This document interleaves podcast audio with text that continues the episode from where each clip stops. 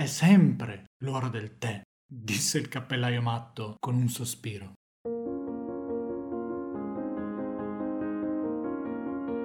Benvenuti al podcast di Pepite di Scienza. Dietro al microfono il fisico Simone Baroni. Questo è uno spazio in cui esploriamo insieme i concetti affascinanti che reggono l'universo, con un linguaggio semplice e al tempo stesso scientificamente rigoroso. Buon ascolto! A quale tempo si riferisce il cappellaio matto in Alice del Paese delle Meraviglie? Al tempo segnato dal suo orologio? Al tempo di Alice? A quello della regina di cuori? La relatività di Einstein ci insegna che non esiste un tempo, bensì che esistono infiniti tempi, detti tempi propri, e ciascun tempo proprio scorre ad un ritmo diverso rispetto agli altri. Come quando, dopo una lunga e silenziosa giornata di pioggia, le grondaie delle case scandiscono il tempo gocciolando ritmicamente, ogni casa, ogni grondaia, con un ritmo proprio.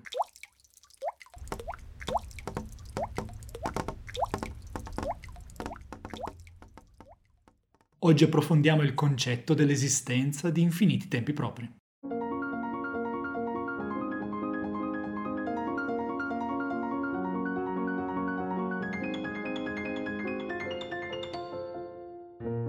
Esiste il tempo come entità a sé stante, assoluta?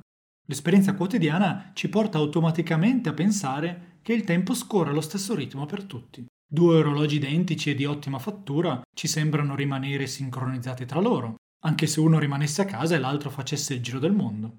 La semplice azione di guardare l'ora sull'orologio della stazione è guidata dalla sensazione che il tempo scorra allo stesso modo per tutti.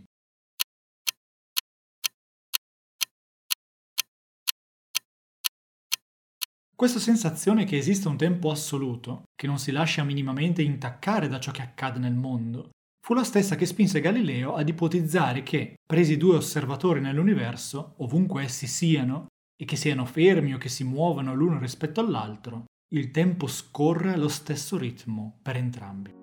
Fu poi Newton, nel suo libro Principia matematica del 1687, a cristallizzare questo concetto di tempo assoluto ed uguale per tutti, introducendolo all'inizio del libro come ipotesi di lavoro. Infine, la grandissima efficacia della meccanica newtoniana nei secoli successivi inculcò nella mente di tutti, in modo quasi inconscio, l'esistenza di un tempo assoluto.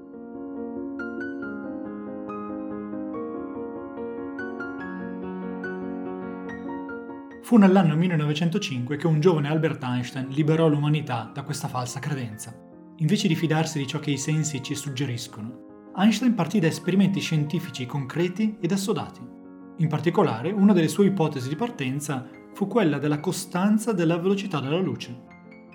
Gli esperimenti nell'Ottocento avevano infatti dimostrato che chiunque misuri la velocità di un fascio di luce, da qualsiasi direzione essa provenga, e anche se la sorgente di luce si avvicina o si allontana da chi misura, tale velocità risulterà sperimentalmente sempre la stessa, 299.792,458 km al secondo, ovvero circa 1 miliardo 79 milioni di chilometri orari.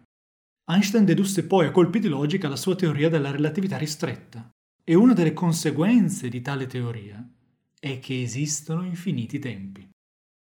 Infatti, se un osservatore si muove rispetto ad un secondo osservatore, allora dal punto di vista del secondo, il tempo del primo scorre ad un ritmo più lento rispetto al proprio. Esistendo infinite velocità con cui ci si può muovere gli uni rispetto agli altri, esistono dunque infiniti ritmi ai quali il tempo può scorrere. Nel dicembre del 1915, dopo dieci anni di dura ricerca, Einstein estende la teoria della relatività e include gli effetti delle accelerazioni e della gravità e dimostra, tra le altre cose, che la presenza di masse ed energia curva il tessuto dello spazio-tempo.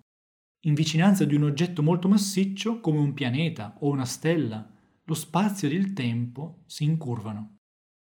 E se un osservatore si trova in una zona di spazio-tempo più curvo rispetto ad un secondo osservatore, allora dal punto di vista del secondo, il tempo del primo osservatore scorre più lentamente rispetto al proprio. Abbiamo dunque due effetti che possono alterare lo scorrere del tempo di un osservatore rispetto ad un altro. Il fatto che i due si muovano l'uno rispetto all'altro o il fatto che essi si trovino in zona di spazio-tempo a curvatura differente.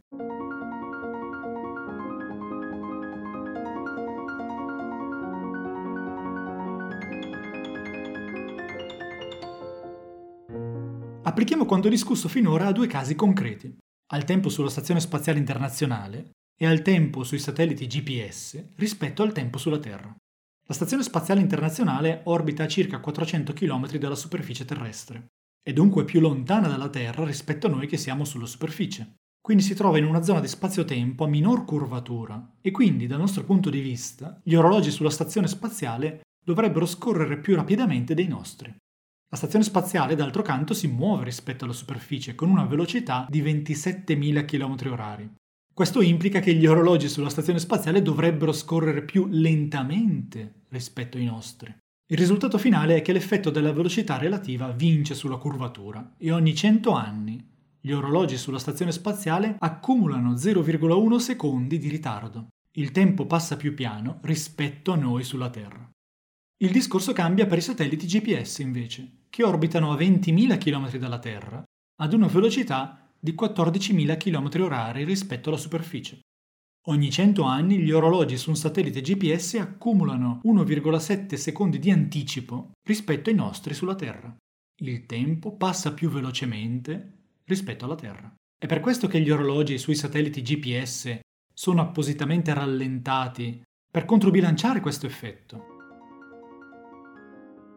L'esistenza di infiniti tempi propri è un fatto assodato, confermato in un gran numero di esperimenti scientifici, e sempre in accordo con le predizioni della teoria della relatività, che ora è la nostra migliore teoria sul tempo e sulla gravità.